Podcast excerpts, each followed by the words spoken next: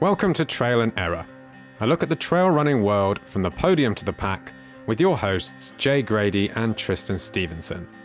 We decided to start our own trail running podcast to talk to the people we find interesting in the trail and ultra running world, to find out their highs and lows, their momentous successes and their abject failures, and to perhaps give us all a little bit of inspiration to take on some adventures and challenges of our own.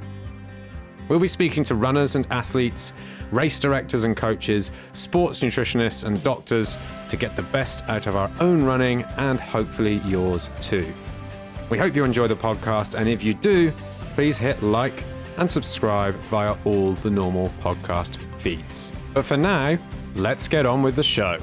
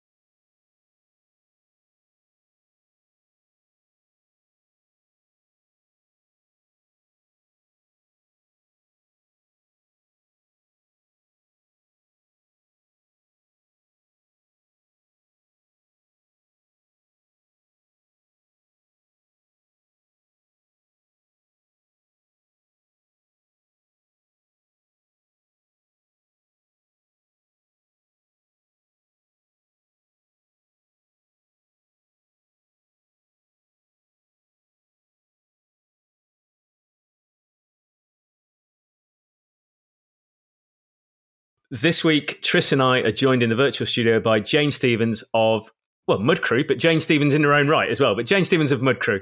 Um, Jane, welcome to the podcast. Thank you for joining us. You're very welcome. Nice to see you both. Yeah, good to see you too. Thanks for coming on. Actually, I just noticed we're not recording video, but there are a lot of race medals on the walls behind you. That is insane. How many races have you competed in? Oh, my word. I don't know. I think I've done about, I think I've done about eighty marathons, and but most of those are ultras. I don't know. I have no idea. I just like racing. Obviously, because that is a lot of medals. I thought I had a few, but um, they are everywhere. Um, so anyway, thanks for coming on. I mean, I always knew you as the person that hugged people as they crossed the line at Mud Crew events, and I expect a lot of people know you that way. You you are the the hug. Um, yeah, yeah. and um, it's such a lovely thing to be hugged by someone, because you don't feel very huggable at the end of these kind of ultra races that Mud Crew puts on. You're kind of usually sleep deprived, tired, aching, and certainly a bit smelly. I was going to um, say, if I can say that most of you are actually not very huggable at the end of races. and uh, COVID gave us a bit of a break from that, but no, we're back. We're back to hugging. Back in it. You, you need wipe clean kind of race outfit yeah. again now. Yeah, you do. And you need to be able to sanitize your ears because that's where the sweat goes. Just saying. Well, what, what a pleasure it must be welcoming us all back. Yeah, it's lovely welcoming everyone everyone back. It's the best part of, I think, for me, on, on race weekend or race day, it's the best part for me. Well, you catch people back at probably the best moment, right? Because yeah, you do. Finished. Yeah, they've finished. Um, obviously, I do see the people who haven't finished, but generally speaking, the people on the on the finish line, you know, they've had a successful day in some form or another, and it's lovely to see everybody back. That's what we do it for, to put on a, a good event and to see you all back. Is the hug because it seems like the people don't feel very huggable, and that's a sort of point of difference, a U S P of Mud Crew events? Because I've never been hugged at any other races, not by at least not by members of my close family, and even they didn't seem particularly keen. Yeah, I don't actually know where it all began. I mean, my first Mud Crew event was the Rat in as a race director in two thousand fifteen, and I think um, because I was so excited to be a race director, and I'd only been at the Rat as a competitor once before that. Um, and it was just lovely seeing everybody. And like you say, I think the emotions, particularly at the Rat, you get a lot of people who are taking pr- part in probably one of their very first trail events, whatever the distance. And um, quite rightly, they feel very happy to be at the finish. And I think it was just something that evolved. You noticed there was hugs missing from the end of these Mud Crew events. I'm like, right, this yeah. is something that needs I didn't to get, change. I didn't get a hug when I finished the Black Rat in two thousand fourteen. And I also put, I will also point out that I didn't get a refund when I didn't take part in the Plague in two thousand fifteen because I'd become a race director. I'd already entered the Plague. They waited till I'd entered before they asked me to become a race director. I'm just pointing that out. Oh, you should. I'm sure you could have pushed a refund through. That's. Um, oh, I know. You know what they're not, like. Maybe not as your first action as race director. Yeah, yeah, I yeah. think so. Ref- refund all my past race entries. Yeah. And future. Yeah. How did you get involved in it? How did that start? Um, I knew Andy and Ferg um, just through the running scene. Mm. And they knew that I was due to retire from the police force that year. I retired in the December of two thousand fifteen. And I'd sort of discussed with them just in passing um, that I would be looking to do something else, but I had no idea what it was. And I think they um, they saw an opportunity, you know, that if I was keen mm. and wanted to become involved, it was just the right time. Um, they actually approached me in the June, no, sorry, the Easter before I retired, because they wanted me on board for that Rat. I was still, I was still serving in the police force um, for my first Rat, and then I retired in the December. So the ARC was my fir- ARC twenty sixteen was my first event after I'd retired. Did, were there a lot of sort of skills that transition well from working for the police force into race directing? I mean, obviously, like managing events is, you know, one of the, you know, big one for the police at times. Yeah, what, what... I mean, certainly from my perspective, I think um, I'm quite organised. I've got good organisational skills, which I've brought with me. Um, hopefully, communication um, and maybe a bit of empathy and sympathy. I don't know. I worked yeah. in child protection, so it was a completely different. Right. You know, oh man, well, this is perfect because we're all completely immature, all complete children. Yeah, yeah. Certainly, after like six hours on your feet, you do start to feel a bit like a very tired, yeah. needy child. Yeah, yeah. Just feed them jelly yeah, babies so maybe, and give them a foil feed blanket. Them jelly babies, and they'll yeah. be okay. Yeah. So maybe that's where it all came from. But yeah, well, certainly. Organisation, I think, um, was a good thing, and um, occasionally negotiating skills, I think. mm. It's actually, the jelly babies things just made me think, actually, if you think about kind of the typical food you get at an aid station, it is not that dissimilar to like a child's birthday party. Mm. Yeah. Yeah. Yeah. We cocktail like sausages and sausage yeah. rolls and, you yeah. know, sweet fizzy drinks and then mm-hmm. sweets and S- yeah. somebody vomiting in the corner, you know. Yeah. Yeah. No different. Is it someone having a tantrum? We're seeing this. It's fine. Seeing it in a new light now. Yeah, yeah. Just going for a thirty-hour children's party in winter. It, it'll be fine. Maybe that's the tra- maybe that's the attraction. It's uh, you know, running ultras gives sort of yeah, yeah. like it gives, gives a reason to sort of basically attend a child's party. Yeah, and eat eat as much as you want off the buffet table. Yeah. Well, I tried jelly on the Grand Union Canal, so obviously it goes back to that. Oh, there you go. But no, but no ice cream, sadly. Children have no stamina, though. You have to wait until you're an adult before you can do ultras. Yeah. Egg and spoon race until you're fifteen, I'm afraid. Yeah, it's true. Um, I've attempted to get my son to do ultras so many times, and at nine years old, he's just not capable of it. He's not doing it. Is he? I think I need to give up, or I might have I might have child protection coming around. He's going to give up soon anyway with all the D N Fs you're giving him. Jesus. He's up. Uh, uh, what? No, no, no, no, no. I mean, you're, you're, not your D N Fs, his D N Fs. He's not finishing your, his races. Oh, right. Uh, I was like, well, yeah. Oh, I what do you think? D N F one. Hang on. I was going to say, D N F's a bit of a sore point at the moment. Yeah. I mean, careful. Yeah, exactly. Yeah. Hey, hey if, you, if you can't take a D N F, don't race. Exactly. Exactly.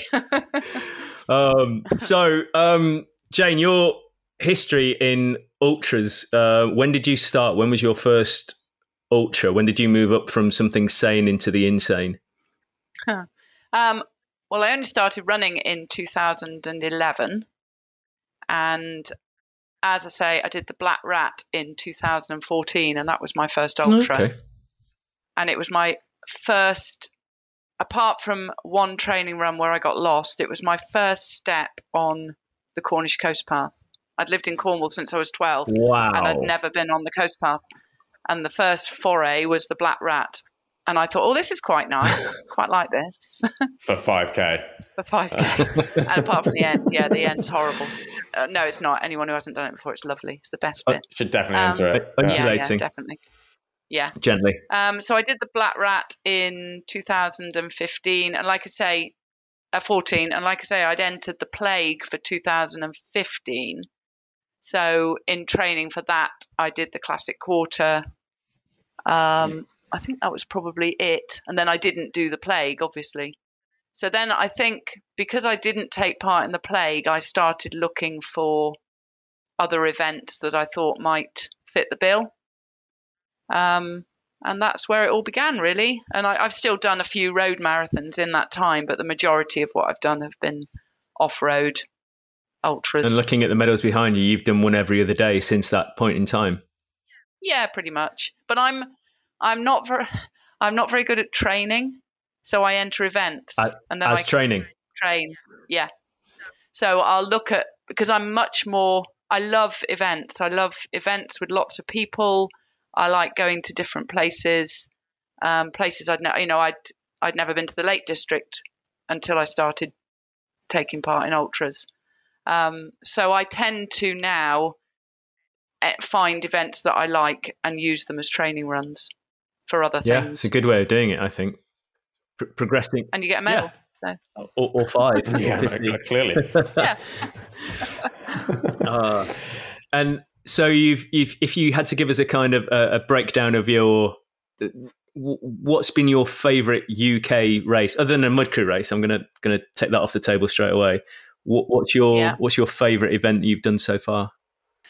Oh, that's a good question. I think probably because it was my first visit to the Lake District, um, a race that sadly no longer takes place, which is called the Saint Begas Ultra, mm. uh, which is a S B U. I'm trying to remember what it's called. The S B U forty-five or thirty-five. It's um a, a really lovely um. Uh, right, uh, thirty-five. It is thirty-five miler mm-hmm. uh, from the centre of the Lake District back to the coast at Saint Bees, um, and it was just a fairly small um, family-run event, and I've done it three times.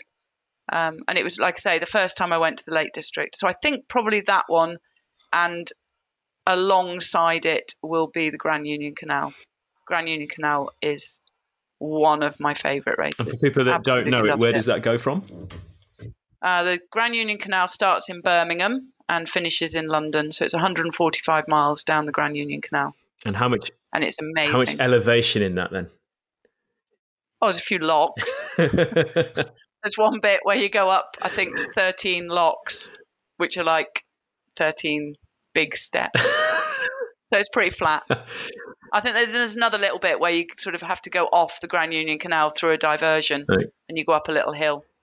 But it's not the, it's not the, uh, it, it's just the whole ethos of the race. It's a proper old school, old fashioned ultra.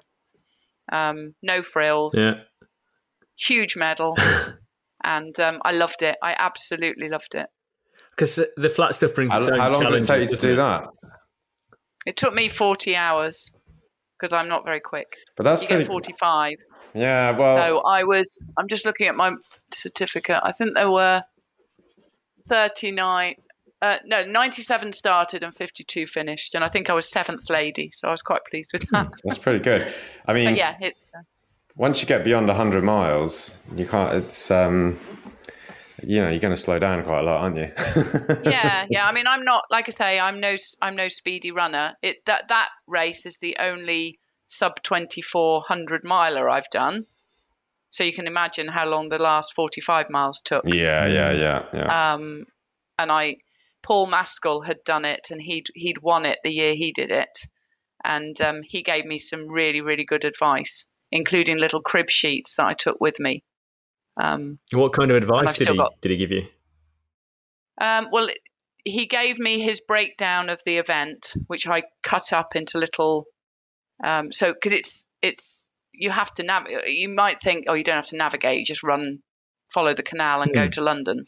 But you have to cross bridges at certain times. You and if you don't, you end up on the wrong side of the canal, and you can't keep going. So. He gave me all his little crib sheets. And um, so each time I carried out an instruction, I could tear them yeah. off and had them on little laminates. And the last one, because you get to Bull's Bridge and you turn left and you've got a half marathon to the finish. Um, and it just said, run like back to the finish. and, uh, I've still got that one. I kept that one. So how much? I remember when... When, sorry, when he was on, he talked about the fact that you've got to cross the bridges, mm. and if you don't, then you mess up. And I think he, he missed a couple of crossings. Yeah, and had to yeah, turn he, back. Um, yeah. He got to one point, I think, and he had to turn back because his option was to swim, and he thought it's probably not a very good idea. And of course, he uh, I don't know if you remember, he told you the bit about the pontoon yeah. and the kids who'd cut the rope. Well, I sent him a video of me finishing along there because it was tarmac. It had been finished.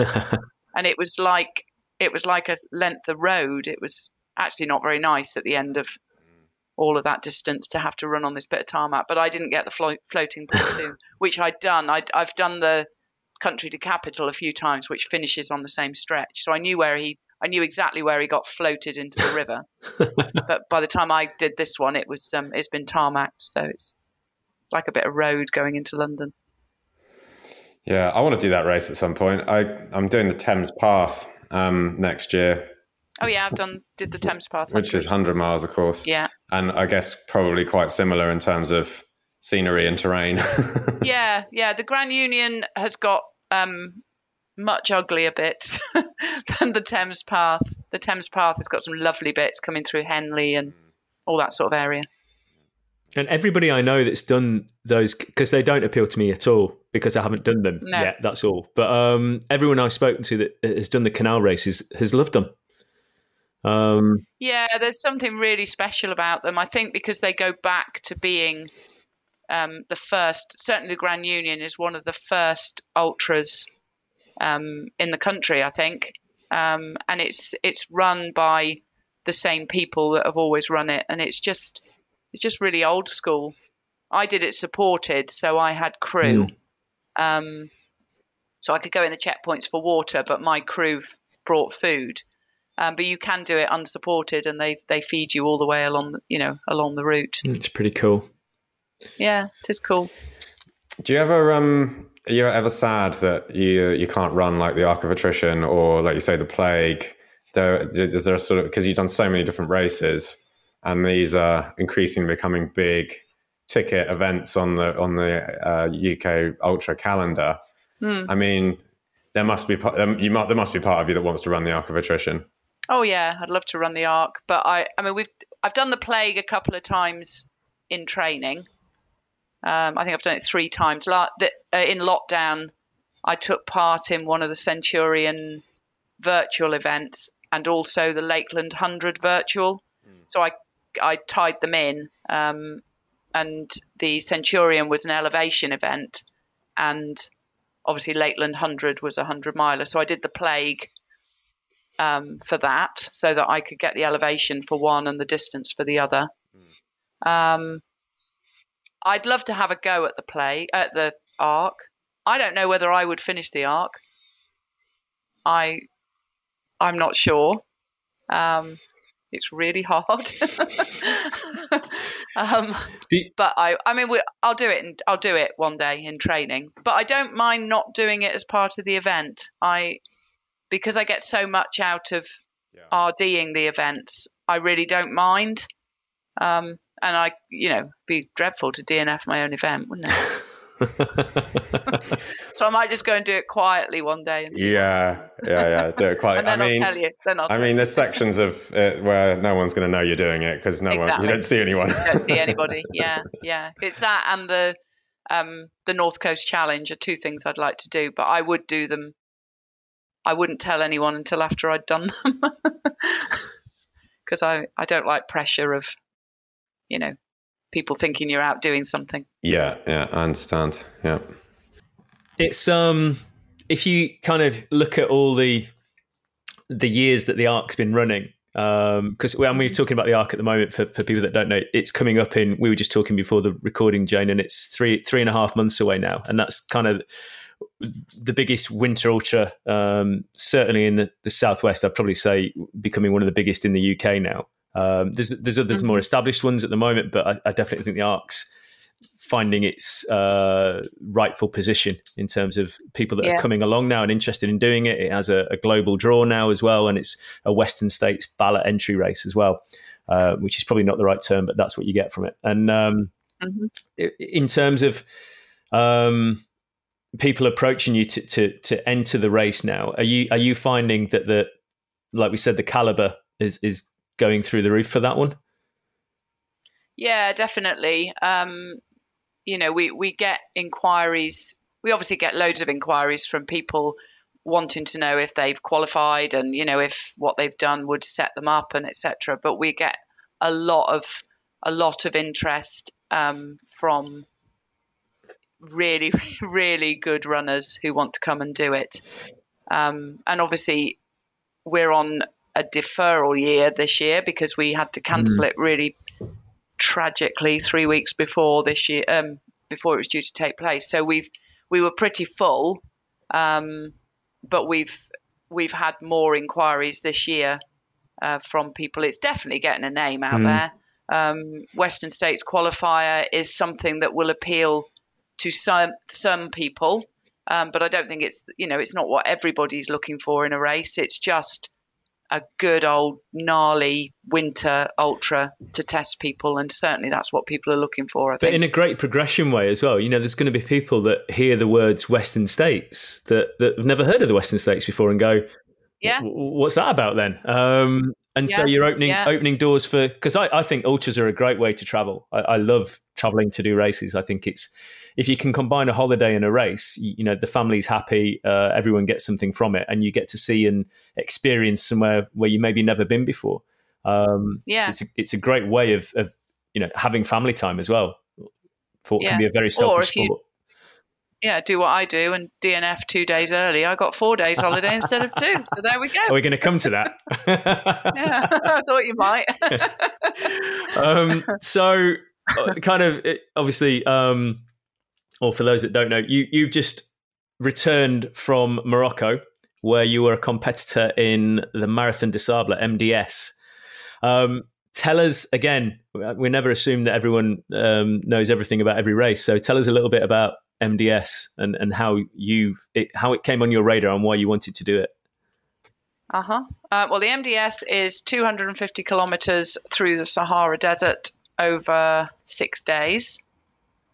It had been on my radar. It's been on my radar for a very long, ever since I started doing ultras. I thought that sounds like a bit of fun, but it's not the sort of thing I would just go and do by myself. I always knew it would be an adventure that I would share with somebody else. So then, of course, you try to find somebody who's willing to go and do it with you. And I just sort of banked it, really, just put it in the background. And then in two thousand nineteen, I think, Andy Trudgeon, who is the third race director with a, with myself and Ferg at Mud Crew, um, he happened to just say one day, I turned fifty in twenty twenty, I want to do the Marathon de Sable, will you come and do it with me? Wow. And it was just that whole, yeah, I, of course, because I need to need someone who will come and do it with me, and you've just asked me, and that's ideal. So I then came home and asked my husband if he minded if I spent quite a lot of money and went off to the desert without him, um, and he was he was fine because he knew it was in he knew it was I mean, in it's the background such a as such well. A simple pitch, isn't it? It is. Well, he didn't want to come because he doesn't run, so I don't I don't insist on him. Unless I need him to crew me on something, I don't insist on him coming with me. Um, so it was ideal. It was the ideal opportunity. So that would it would have been early two thousand nineteen, because you you have to um, apply to enter, and you have to start paying in instalments for this thing. And so by the time we went to the expo in October twenty nineteen, I think we'd paid. I think we'd paid the last deposit or the last instalment. And then you start buying kit and finding kit and realizing that there's all sorts of stuff out there that you could probably take with you. So anyway, we did that. What so um, what are the so what kit do you need for a desert race that you wouldn't have already? Um, well, the mandatory kit for it is um, uh, a sleeping bag, a pack, so things that you would normally have. A venom extraction kit, which you probably wouldn't normally have, um, and a compass and a mirror, and you had to have a minimum of two thousand calories of food a day. Which you have to carry um, with you the whole way. You carry everything with you. We were really lucky. I've got some friends uh, you may know from the ARC, um, Joe and Stephen Turner, mm-hmm. and they had both done it. Uh, I can't remember what year they did it in. And they offered to lend us a lot of the stuff. So we borrowed their sleeping bags, we borrowed their cookers. They had all the really good lightweight equipment um, that we needed to take. Um, so we we were pretty well prepared. We were supposed to go in April twenty twenty. So I went on an ill-fated skiing holiday to Italy in March twenty twenty. Um, just when COVID was sort of something that was being, it was being talked about, but not very much. Um, we went to Italy, which had obviously turned out to be the one of the worst European hotspot for COVID. Yeah. yeah. And we got to Italy and it was all around, oh, no, no, it's fine. It's fine. Just sanitize your hands. You'll be fine. Um, we came back from, my husband and I came back from the skiing holiday on the Saturday. We had an email from M D S cancelling the April edition of the M D S, and we went into lockdown two weeks later. So it was all round about that time. So we'd gone, we'd had a really good spell of preparation and training for M D S that was then cancelled uh, with about four or five weeks to go. Mm.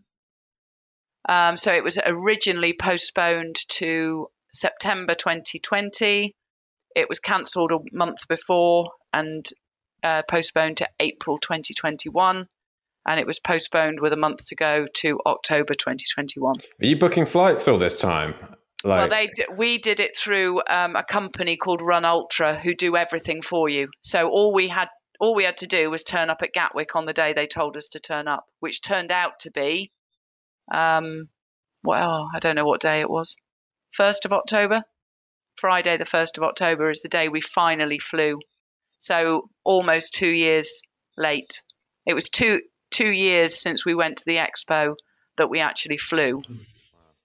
Um, so we flew over there, um, and uh, you turn up in the you go straight from the plane to the desert, straight to your camp, um, and you become self-sufficient on the Sunday morning, which is the start of the first day of running.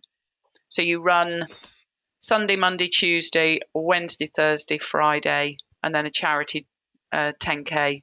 Well, some of them do a charity ten K on the Saturday. I didn't, sadly, because I didn't get that far.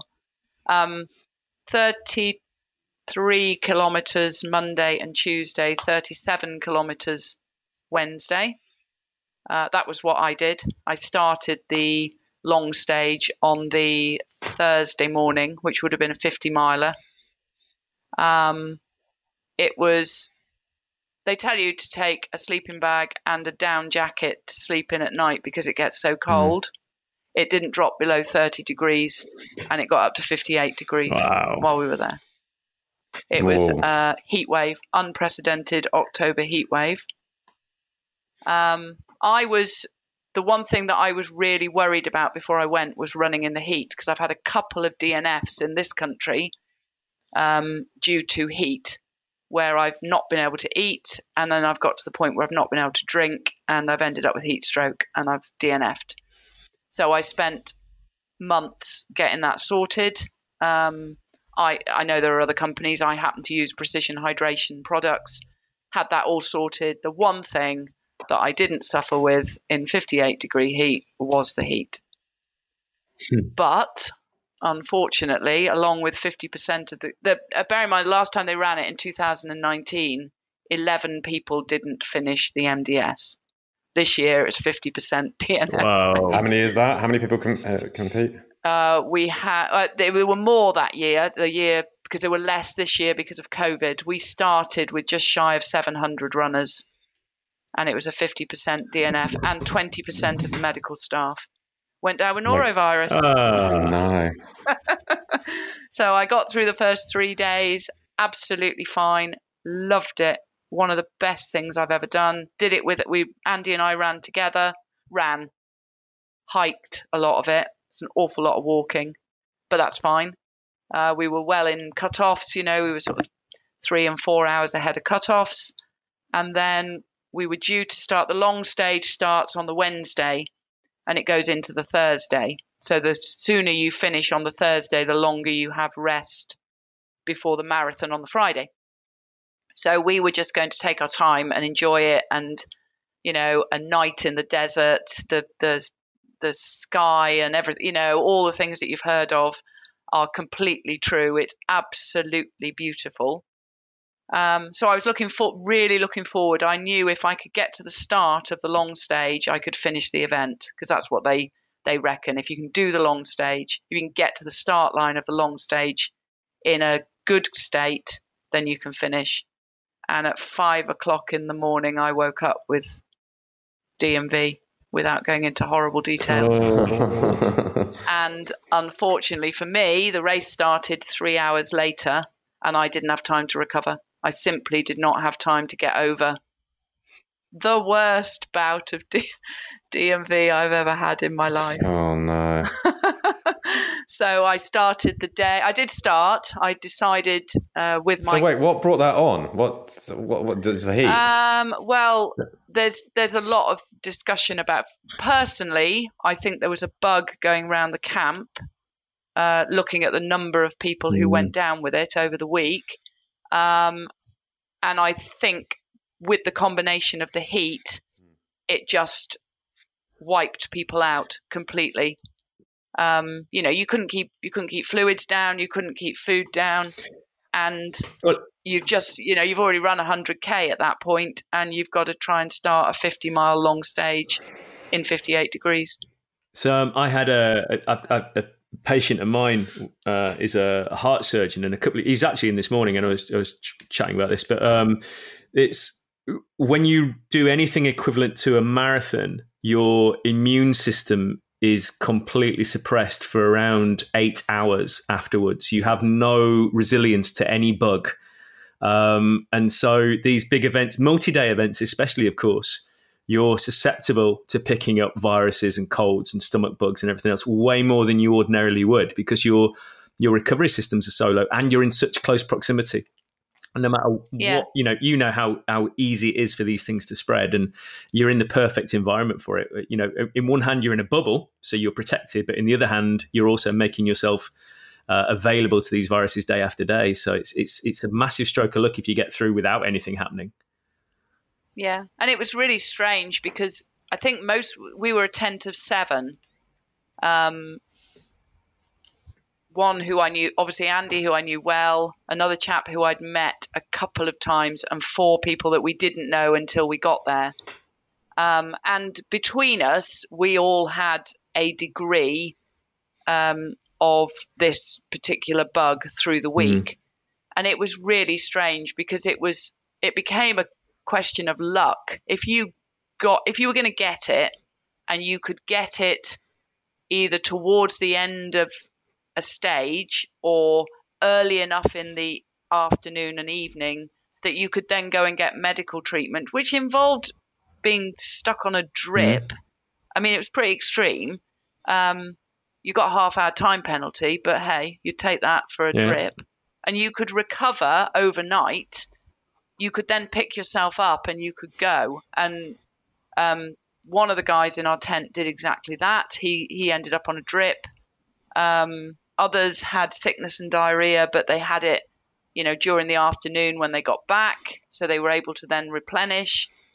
And I, I think physically it took its toll that I, I had it three hours before I was due to start the long race.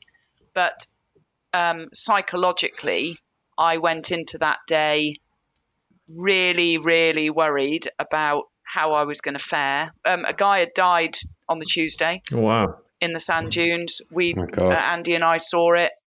Um, there was a section of thirteen kilometers of sand dunes, and it, oh, I think it's the, it was the worst day of my life. It was so hot, and we ran out of water, and we saw somebody die. Um, and so a lot of this is sort of playing on your mind. Um, twenty percent of the medical staff had gone down with the bug.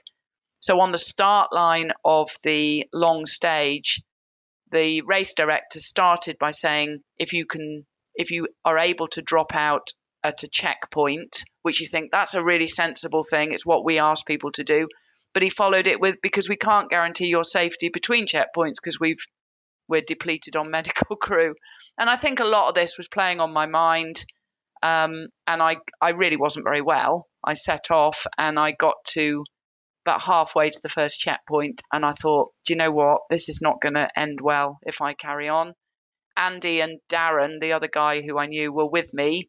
I was risking them getting cut off because, you know, they had to get to the checkpoint in time. Mm. Uh, there was a dune buggy with a doctor in it, and I made the decision. I had to make a decision, you know. It wasn't a decision I wanted to make, and it wasn't one I met li- made lightly. But I knew that I was potentially putting myself and my friends and the, and potentially the organisation at risk. Yeah. You know, you have to make these decisions sometimes. And I'd promised my husband and my daughter that I'd come home safely, and I don't know whether I would have done if I'd ca- – I don't – that sounds a bit dramatic. I don't think I'd have been very well if I'd carried on. How much – So I made the decision. How much of that – And and this is in no way second guessing your your decision, by the way. I think you made the right decision. How much of it is, um, do you think you was coloured, your decision was coloured by the fact that you're a race director and you work through these uh, risk analyses all the time? Do you think you saw it it's, through clearer yeah, eyes? Yeah, it certainly, it certainly crossed my mind. What would I be saying to people mm. in this position if they were at one of our events? And as ex, you know, as hard as the arc of attrition is, you're still you're still not quite as vulnerable as I felt I potentially was in the middle of the Sahara. This was in the middle of nowhere. Mm-hmm. Um, when when I stopped, they put me in a truck, and it took two and a half hours to get me back to the start, which was only a few kilometres away because you, it's so inaccessible. On the when on the third day, we were coming across a particularly exposed part of the, well, it was all pretty exposed, but there were the odd tree every now and then you could sit under for a bit of shade. And this was a section where there weren't, there was nothing, there was no shelter. And I had a little sit down because I just wanted to cool down and, you know, have a, have a drink and just get my, and a helicopter landed. It was the day after the guy had died, and a helicopter landed next to me, and, and there was a doctor taking my blood pressure and another one with a, you know, they really were quite worried about people out there. Um, This and is I where the entry thought, fee goes, right? Yeah, helicopter support. You, you can definitely see where the entry fee goes. It's not until you you're actually out there that you realise that it is a huge operation, um, and you know, and you're very well looked after. There are bits of it that I, as a race director, I question. Um, you know, the guy the day after the guy died, um, we were walking up to the start line of uh, the long stage, and they started playing "Another One Bites the Dust" through the oh loudspeakers, you know. um, and and it took it took quite um, a long time for them, because you're really rationed on water. And if you ask for extra water, they'll give it to you, but you get a half-hour time penalty. And if you ask for extra water twice, you get disqualified. This so I is, had that in my mind. That's interesting. As well. That, that that asking for water and and also, like you said before, going on a drip gets you time penalties. Hmm. That's pretty brutal, I would say. I mean, those are kind of, if you need medical treatment, you need it. If yeah. you need water, you need it. It yeah. doesn't seem I like think, something should be rationed or, or you should be penalised for having. No, I think um, from what I can see, I think... The race is, this was the thirty-fifth running of the M D S, and they've never had this happen before. They've never had a D N F rate like this before, and they've never had temperatures like this before. Have they ever run it at this and time I of think, year before? No, it's always run in April, okay. And they thought that it would be it would equate to April temperatures, but it didn't. Mm. It was much, much hotter. So the guy, I mean, you know, the one thing that you have to remember is that half the field did finish, and they are amazing. The people who finished this, you know, in my in my eyes, uh, they're proper heroes. They, you know, I couldn't, I couldn't do it. It was too, it was too hard um, with with an illness, mm. um, and they were amazing. You know, Andy finished it. He did a fantastic job, and so did five out of the seven of our tent. We were the, I'm sad I wasn't one of them, but we were the highest, um, you know, percentage of tent mates to finish. Uh, which was am- amazing, which was incredible. And, you know, they talk about making friends for life, and you certainly have. They are fantastic people that I met on that event, on that is, journey. Is there a, um, a sort of compet- a competitive um, element between tents then? Uh, there's certainly, um, you know, well, how many of you got left? And you, you look at, because your tent set up every night is exactly the same. You, you turn up at the finish and it looks like the last, you know, it's big concentric circles of these in the bivouac, and you're in the same place, and you, you sit there and you look and you think, oh, there's only one person left in that tent opposite. And there's a lot of that goes right. on. There's a lot of camaraderie. I mean, you get to know people, and it's great. It's it's amazing. It is an amazing experience. You see your face light up when you talk about it. It's something our listeners can't see, yeah. but every time you, you can see you, you're, you're imaging, you're bringing up imagery as you, as you're talking, and you can see your yeah, face lighting yeah, up. Yeah, I think, Yeah, I can think of some of the things, some of the things we did, some of the things we saw, some of the things, not all of it good, um, but a lot of it. And the, you know, the whole, the whole facilities, at, well, there no, there are no facilities at the bivouac. And they were things that I read about, and I was sort of thinking, hmm, not sure about this, I'm, you know, but they were brilliant. It was, you just embraced it and got on with it. You know, the, the, like I say, the lack of toilet facilities, the, you know, it was, It was just brilliant, and lovely people, lovely people all the way through. Do they, with the tent, tenting policy, obviously you're tented with people that you know and that you've entered with, but um, do they, I mean, for example, do they tent elites together? Uh, so you're more likely to be running together and therefore sleeping together, and, and so the camaraderie thing's there, or is it sort of at random, you know, in terms um, of ability level? It's definitely done by countries. Um, we, you know, you're with people from your own nationality. I don't know how the Moroccans did. I mean, the, Moroc- the Moroccans won it and win it every year. The the two brothers who were first and I think third this year, the guy who won it has won it for the last ten years. How they do the time they do, well, they do it because they live there and they're just so used to it. Um, I... Myself and Andy were definitely going to be sharing a tent with people we didn't know. Um, and we had uh, Darren, who I'd met, had asked if he could join us. The other four, just completely random. As it turned out, they were all from the southwest, mm. um, not from not from here. They were from Taunton and Bath and that. So whether I don't know whether the organisers look at that. We were really lucky. We had a paramedic and we had a guy, a fireman who does sports massage in our tent. um, so we were really lucky, and we had a G P next door. Um, it was a, a all girl. T- I was the only girl in our tent, and it was an all girl tent next door. Um, and one of them was a G P. So we were really, you know, really fortunate.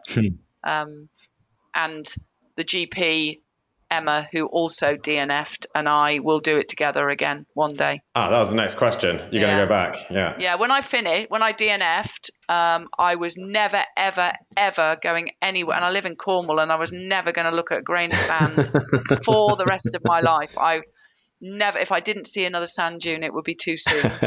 um, we got back to the hotel, and it was lovely because we had two days of all the people who dropped out. We could really post-mortem it and get it out of our mm. system and talk about all the things that we think went wrong. And because I was very conscious that I wanted that all done before the guys who finished came back, because I didn't want there to be any negativity or or them feeling, oh, we can't celebrate in front of these guys because they I, I, I said to, you know, the people I was with, that's got to be, we've got to get rid of this and get it out of our mm. system. And part of that brought me completely round to, right, I've got to go home and explain to my husband, who I'd cried down the phone to in a horrible state from a sand buggy saying, I think I'm going to die. Um, I've now got to come home and I know obviously I wasn't going to die, but I was a little bit melodramatic. Yeah. I've now got to come home and explain to him and my daughter, who I'd also cried down the phone to, um, that I need to go back and do it again. um, and Tim said, when are you going? Yeah. You know, so he was good. I mean, I'm not going to go, I'm not going to go in March. That's or April. That's too soon, but twenty twenty-three or twenty twenty-four, I shall go back and do it again and learn from, I, this is my recce. I've done my recce yeah. run. Yeah, that's it. So, that's uh, way to look at it. Yeah, yeah. I'm saving. Is it difficult to get a place? Um, we didn't have any difficulty. Um, I think if you've got asking the for a friend, money, by the way, yeah. Just in case my wife's listening. Yeah. uh, just in case my wife's listening, um, it's not me he's asking for. yeah. um, I don't. I don't think it can be that. I've heard, I have heard of people who said, oh, I tried to get into that and couldn't get in. Um, I think if you're early enough and you get your name down and get your deposit in, then, you know, you, you'd be okay. There are still places for April next year. So you could probably get in for April next year. It's too soon for me. It's too soon for me. I, there are things I've learnt about myself and about the event that I will get right. Um, to do with food um, and and provisions that I will I will get better. I will do better next time. Anything you change in terms of um, like apparel and footwear? No, f- clothing and footwear were spot on. Um, and how are they different to say running in Cornwall? Um, I wore uh, the new Salomon Ultra Glide shoes, um, which apart from you send them off and have uh, Velcro stitched and glued for the sand gaiters. Mm. So that's the only real difference to the shoes. Um, I wore I wore a very, very lightweight, long-sleeved, white Raid Light running top that was perfect because it um, kept the sun off and it was nice and light, and you could you could wet it and it would cool you down. So it was designed for that. Um, everything else, pretty normal. I, you know, didn't a hat with one of those strange um, necks. See, I swear by those. You know, Legionnaire the, the, the little yeah. kepi covers on the back. They are brilliant. Because yeah, really like, you, you, yeah. you get really dehydrated if the sun hits the nape of your neck. It's, I mean, if you look at anything yeah. kind of, you know, Beaugest, French Legionnaire kind of thing, those caps have been around for a long time. Yeah. And they really, really yeah. work. And it, yeah, it was brilliant. Um, we took, you know, really, because we were lucky, we borrowed stuff. We took really good sleeping bags. I didn't sleep in my sleeping bag probably more than for half an hour because it was so hot. Which is good because you didn't have to uh, replace it with your D M V then. Exactly. I didn't have to replace it. If you're listening, Stephen and Joe, I promise I didn't. um, so yeah, nor- uh, fairly normal, very, very minimal lightweight kit. You don't take a ch- I did take a change of socks that I put on uh, for the start of the long day, because I thought that'd be a nice treat. I always like to have a treat in a race. And when you're carrying it, it has to be it has to be really well thought out. So mine was a clean pair of socks. And, and you could just clip those to your to your backpack and dry them as you're running along, can't you? Spare pair, I guess. Yeah. Well, we had um we had a we had a nice washing line set up on one on of the, the guy ropes, and we would wash stuff out at the night. But again, you were limited because you had that came out of your water rations. Huh? If you were going to no. wash any clothing, that came out your water rations, and you had. It wasn't until day three that they started giving us extra water for the. to actually run with. Wow. So your six litres that you were given at the end of every day, that included what you needed to start the next day. But later, a couple of days into the race, they started giving us an extra three litres of water. Wow. Right, so you finish the day, you get given six litres, and that's got to get you through to when you finish the following day. No, you get, so you get given six litres um, when you cross the finish line of each stage. Um, so that's for all your food for that evening, so your cooking, your drinks, um, and your first fill of water bottles for the f- start of the next day. Then you got one and a half litre bottle at checkpoint one. Right, yeah, checkpoint. And two one and a half litre bottles at checkpoint two. Got you. And then you got to the finish and were given another six litres to last you. Right, so you're nine litres for the whole, no, ten litres for the whole day? Yeah, something yeah. like that. Yeah, yeah. yeah. Okay, which is which quite a lot of water, like but lot. You're running in the desert. Yeah. yeah, it sounds a lot, but I mean, I know. I t- and the other thing for me was I used poles, which I really, I like poles, and they were really good.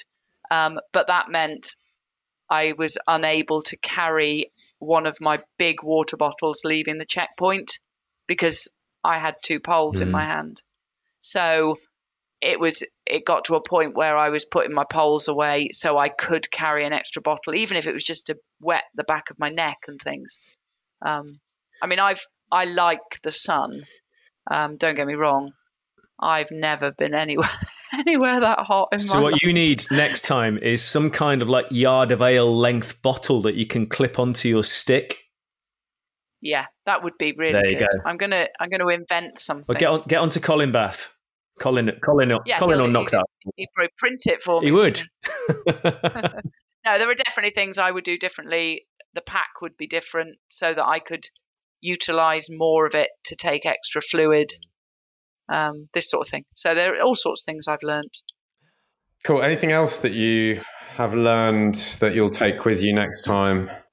Um, definitely there's a lot of emphasis put on, because like I said at the beginning, you have to take a minimum of two thousand calories of food with you a day. So there's all this emphasis on what weighs less, what's got the most calories in that weighs less, and loads and loads of importance is put on the evening meal that you have when you get back at the end of every stage. So I put all my effort and quite a lot of money into finding dehydrated meals that I could use for the evening. And actually, um, if I when I do it again, yeah, it's obviously important that you have a meal when you get back at the end of the day. But the important meals are the breakfast and the snacks that you take on the run, so that when you get to a checkpoint, you can get yourself in the shade and you can get some calories in to get you to the next checkpoint. Right. And I don't, for me, I didn't, I didn't get that right. I did it. It was a bit skewed in where my, where my importance on the food went. Um, I know that I have trouble eating when I'm running. Um, and actually, if I'd had the right snacks when I got into the cool of the check, well, it's not really cool, but it's shelter of the checkpoints, then I probably could have kept calories in better. Mm. By the time I got to the evening, it wasn't the best meal in the world. They were they were quite nice, but they they weren't anything that I really was ending up looking forward to. And breakfast, I took porridge for breakfast, and I might as well have taken putty because I couldn't eat it. It was uh, it just wasn't pleasant. So I need to spend more time in finding food that I know I can just eat, and it would be things like soups and salty foods and noodles, this sort of thing, and I'd have so, them for breakfast next time. So are you are you bringing all of the food that you're going to consume over the week, or are they providing some food too? They provide food for the up until you become self-sufficient on the Sunday morning. So they feed you on the Friday evening and the Saturday, but that's all. So you carry in your pack when you set off on Sunday morning, you are carrying seven days worth of food for the mornings and evenings and your your running food.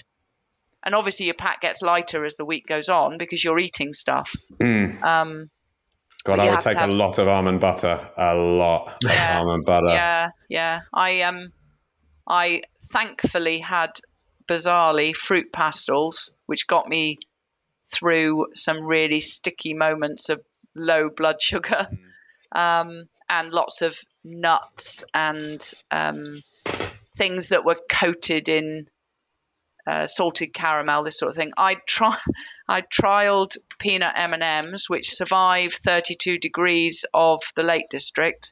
They don't, su- they don't survive fifty-eight degrees of the Sahara, it turned out. And they do. They have got quite a good tolerance for heat. fifty-eight degrees is outer beyond, shell does yeah, afford them beyond, a certain tolerance, doesn't it? Yeah, yeah. When you when you open the bag and you're really looking forward to your peanut M and M's and you've got a lump, you couldn't eat them. You could drink them, I suppose. But you've that was got about like it. Hot chocolate that someone's chucked peanuts into. Yeah, and you know basically. that you know when they say about how um, there's a nice bowl of Brazil nuts on the side, and it's because the person with no teeth has sucked all the chocolate off. It was a bit like that, really. So they didn't go down very well at all. But and the, the meals I had were, were okay, but they weren't anything I ended up looking forward to. Mm. Is that a big thing then? You did you feel that you needed that motivation to want to get the calories in because it was such a chore? Would that have helped having something yeah, I more think, tasty? I think for me, I needed to get calories in outside of the run. Mm. So I needed to I needed to be able to replenish at the end of the day, and I needed to start with good calories at the start of the day. And do you have any sense of do you have any sense of the calorie burn that you were doing, like based on a on a like a sports watch or anything? What sort of calorie burn you were doing every um, day? I'm not really sure because I turned the heart rate monitor off on my watch to keep. I mean, it was unnecessary as it turned out because my watch. The one thing I did have was a brilliant watch, which was great. And for the one hundred K, I think I used fourteen percent of my battery. It wow, was amazing. Wow. Um, and um, So without the heart rate monitor, it doesn't work out. It no, doesn't no. give you an accurate calorie burn. I know people will be wondering now. So which watch was that? Well, I've got the Fenix six X Pro. Oh, that's what I have as well. Yeah. It's good to know. And I was really pleased with it because the other thing, I've had this watch because I, because I take so long to do everything. I wanted one with a good battery. That was always my, that was my only concern. And when I was having trouble at other races and getting to the end, getting to a checkpoint with full water bottles because I hadn't been drinking. Um, it was Emma, my daughter, who said, "You've got this watch. It will actually tell you when to drink if you ask it to." So it now tells me to drink every ten minutes and I'm fine. So, but I Yeah, that's turn... the watch I have. But presumably you didn't, uh, did you have G P S turned on? But no, yeah, no maps, yeah, no mapping full... maybe. I had, um, I wasn't using nav, obviously, but yeah. I had full G P S. I Because the nav's I, um, what kills it. Like if yeah. you've got nav on, then they go... In, yeah. I don't know, like maybe twelve to fifteen hours. But the map's gone. Just going to be beige, isn't it? Yeah, it is. Yeah, it's not, it's not very interesting. It's not a very interesting track. Just looking at a beige-coloured screen yeah. with an arrow Although in the middle I, of it. When I do look at the, the bit of Strava that I did do, there's this big orange patch and it's the sand dunes and I know exactly where they are. And it's like, oh, I can remember every bloody one of them. Did you Did you guys hear the story about the um, the Special Forces troops that got told to stop using their watches? Mm, yeah, yeah, yeah, because they were revealing the location of bases. Yeah, so secret bases oh. were popping up on Strava in the middle of nowhere. There were just these heat yeah. maps running in squares around patches of desert. And oh, wow. Of yeah. course, it was S F. Do you think they had, they had segments on Strava, like secret base perimeter segment? yeah. Possibly. Yeah, this way to the secret nuclear bunker. Um, yeah. Well, I was really gutted because I was going to do... I, I paused my watch at the end of every stage and resumed it the next day. So it was going to be one long track. Uh, and the reason for that was um I don't know if you've seen the work that Owen Delaney does, the the maps that he's done of different events. He's done them for the ARC and I've got a few of his um oh yeah have like yeah. ink ink drawings. And we were going to ask we were going to commission him to do one for us for the M D S. So I was it was all planned. I was going to have, going to give him the road book, which would have all the features, and then I was going to give him my Strava, and it would just be this one long two hundred fifty kilometer route, and it's only one hundred kilometers long. So I haven't, I can't do that. So again, I've got to go back so I can get your map. Commission Owen to do my map. It's got that's to be, another reason. It's got to be a why, isn't there? That's powerful. It's got to be. It's got to be. So when you, I, we spoke to Ferg way back on episode two, which seems a long time ago now. But um, one of the things I asked him was, um, when you're doing events, how how much of your race director um, innovation head have you got on? What what are you looking for? You must be looking for, oh, that's a good idea. Let's take that. I mean, obviously, there's going to be some, that's a bad idea. I, I'd do it differently. But are there, when you're doing any of your events, how much of your eye is on the, the improvement of your own Mud Crew races? Oh, yeah, definitely. We, I think um, all three of us, when we're at events, we're looking at um, things that work and things that don't work. Um, certainly the the um, trays that we use for the kit check, I think Ferg picked that up at a race in, I don't know, it wasn't in Turkey. It was somewhere abroad. Um And so he brought that one back, and that was a really good idea. That's a good one. Um, so yeah, we, I think I think all of us are doing that all the time. Um, M D S, there were definitely more things about the personality of the R D that I was looking at oh, okay. differently, yeah. um, uh, and more because I mean you can't really equate. You know, I'm not going to make you all have brown paper bags to poo in if you do the Rat or the Plague or the ARC, which they do at the M D S. There are certain certain things that I wouldn't make you all do. Um, but you have I was to carry more, it with you once you've done it. No, no, you put it in a dustbin if you can avoid the flies. You, you can understand why maybe there were a few germs going around. Um, it was a, it was quite difficult to be hygienic, but there was it was more about. Um, he's quite a character, the R D of the. And so he should be, you know, he's been, he, he did this race. He just set off one day thirty-five years ago across the Sahara, did the distance and thought there's a race to be had here. And that's how he. Is he Moroccan? It. No, he's French. Okay. Um, but there were things, I, I think there were things that, and it's only my opinion, it's not, you know, this isn't what um, anyone else has said other than me. There are things that I think caught him out and he didn't know, he didn't have a plan B. Um, and a lot of it, he, he comes over as a really arrogant guy. Um, you know, you've entered the hardest foot race in the world. What do you expect? Get on with it. And there was a little bit of, well, he is we French. Have, he is I mean, French, that's true. Yeah.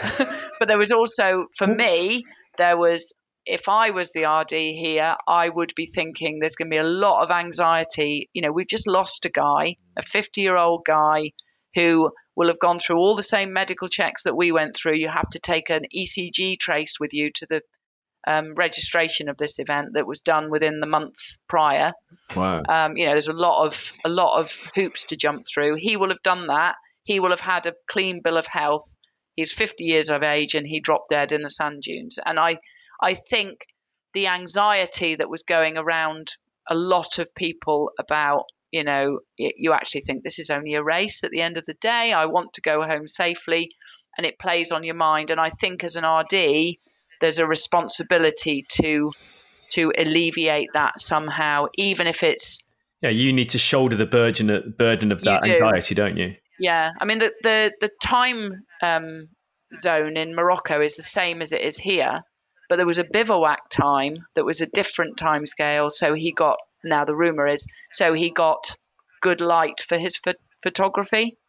Mm. So we were at a different time scale.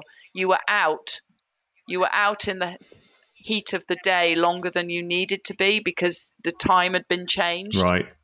Whereas actually, I think one, once that happened, there should have been a, a look at, shall we start this race early in the morning? Well, it's a little bit cool. You, you get up in the morning at five o'clock to get yourself ready for the race. And everybody was like, oh, wouldn't it be lovely to start now? It's yeah. lovely. It's nice and cool. And we could get some of the miles done before the heat of the day. Um, but it was no, you're starting at either half past eight or nine o'clock, which was actually yeah, it's already cooking nine or ten yeah. o'clock. And it's starting to cook and you're going into the cooking of the day. But then I it's think, designed to make it harder, right? I mean, it's it's supposed yeah, to be yeah. tough, you I know? Think, I think they do that, and normally, under normal circumstances, it works really well. So a heat if, wave if only, in October. Yeah, if you get yeah. a heat wave in October, it isn't going to work. You know, it's fifty, fifty. I think there's a rumour it hit sixty at one point. Christ. And it was just so hot. mm, sixty, that's and, insane. I yeah. remember I was in Death Valley once, and I think the temperature was like fifty-two. Yeah. And... um yeah, I wouldn't want to be moving around a lot in that kind no, of heat. No. You need an air-conditioned car very close by at you all do, times. You do, you yeah. do. And, of course, you're not you're not really sweating, or you don't know you're sweating because it's evaporating, so you can't monitor what's happening to you either. But, um, I don't know, it was an experience. I loved it. I loved it. I'm not gonna, I don't want to take anything away from it, and I don't want to take anything away from the guys who finished because it yeah. was amazing. Yeah, it sounds like that was a serious effort to get through that one. Yeah. Yeah. Um, what else? What, b- between now and the next M D S that you enter, what else have you got booked in to, race-wise? Anything else coming uh, up? Well, I'm doing the Thames Trot next weekend, which I only entered yesterday. I'd always, I know the race director, and I'd said I can't enter until I go out from M D S because I need to know what state my feet are in. Because obviously, running in the desert, my biggest worry was going to be my feet. I have not got one blister, not one single blister. Um, So I've entered the Thames Trot for next Saturday just to – I need to go and do a race really and get, get – back on the horse. Yeah, yeah, get back on the horse. And then I've got um, South Downs Way fifty, Lakeland fifty next year so far. And there's a possibility – my husband's at work and I'll make sure he doesn't listen to this. There's a possibility that I might go to the um, – Ian Corliss does a, a M D S training camp in Lanzarote in January. Mm. And there's nice. a few places on that, so I'm I might look at that. It's um. So we are three and a half months out from Arc of Attrition. Are you? Mm-hmm. Our, our friend Vassos Alexander is coming along yep. to race. Yep. Uh, mm-hmm. Are you allowed to tell us maybe some of the big names to whet the whet the appetites? Um, probably not at the moment. we've got uh, we've got um some people who have entered that we are still hoping will definitely come, mm. if you know what I mean. They've entered, but they're sort of maybe a little bit on standby yeah. because of and professional where athletes they live, di- have different um, agendas to us and as normal folk. Yeah, um, yeah. And also there's, you know, we're still looking at maybe some travel restrictions for some people. Okay. Um, hopefully, hopefully less of that. You know, that seems to be, at the moment, it's improving. We just... Because of the arc and where it is, if you're going to have if you're going to have any changes to the rules with COVID, they're going to happen over the winter. Mm. So, um, you know, it's what happened mm. to us last year. I, I don't think there's any suggestion that it's going to be as drastic as that, um, as what happened just after Christmas, just gone. Um, but we're just sort of keeping an eye on that and keeping making sure that nothing interferes with. Um, with people traveling hmm. um, but we're all systems go, you know, everything, all the checkpoints are going to be we're, we're we're going on a normal arc year. That's what we have to um, bank on yeah. and then we we will make adjustments if we need to. Mm, so watch but watch yeah, the Mud Crew social media feeds if you want to kind of get the, the updates of what's going on. Yeah, yeah, definitely. I think over the next few weeks uh, Ferg will get back from Croatia. We'll get back into our regular weekly meetings, which have had to go, you know, we've not been here for the last two or three weeks. Um, we'll get back into that and we'll, um, you know, planning starts for the arc the week after it finishes. So we've had two years of planning for this one. So it should be good, shouldn't it? So the weather should be really bad. Yeah. Bad weather, good food. Yeah. And remember, if you have a question, email it to the Mud Crew team. Don't stick it on social media. Yeah, that is a really good point, actually. And it isn't, we get questions on social media and I'm sure people think that we're ignoring them, but they just get lost. Mm. If you if any emails come through to the entries email address, we know they'll be monitored because we do, you know, have jobs, unfortunately, to and we miss things. Busy people running through deserts and things as well. Yeah, yeah.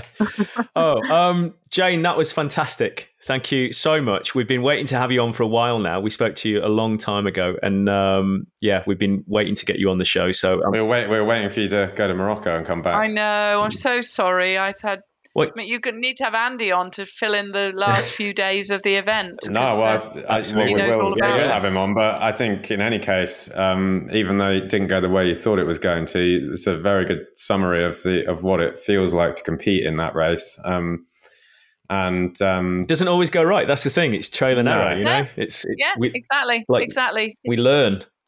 If it went right for everyone, then you know there'd be no point, would there? You just uh, it's just exactly. one of those things. But yeah. yeah. Oh, well, well done anyway. It's a, a pretty epic journey that you took, regardless of the result. Um, and I think everyone will probably agree with me that you did amazingly well anyway. So uh, even though you probably don't yeah. think you do yourself sometimes, you know, you've got to take away the yeah. positives, don't you? And so, no, I will. I will. You, it's a good recce. Good recce for next time. Exactly. Right. Well, cool. thank Thanks, you so Jane. much. And, and no problem. Thank, nice to speak to you both. Thank you to everyone for listening. If you can, hit like and subscribe and everything else on there to help support the, the podcast. Share and, it. Uh, share share it. it. Yes, share it everywhere. And uh, send it to your gran. Um, thank you very much. And we'll see you again on the next, uh, we'll hear from you again, or you'll hear from us at least, in the next episode of Trail and Error. Thank you for listening to this episode of the Trail and Error podcast. If you enjoyed it, don't forget to like, subscribe, and most important of all, share it with your friends and your family. Also, if you have any guest suggestions or suggestions for features that you would like to see on the Trail and Error podcast, please get in touch with us via our social media channels at trail underscore and underscore error underscore UK. It makes more sense when it's written down, I promise you. Oh, and we're on Facebook too. See you next time. Thanks for listening.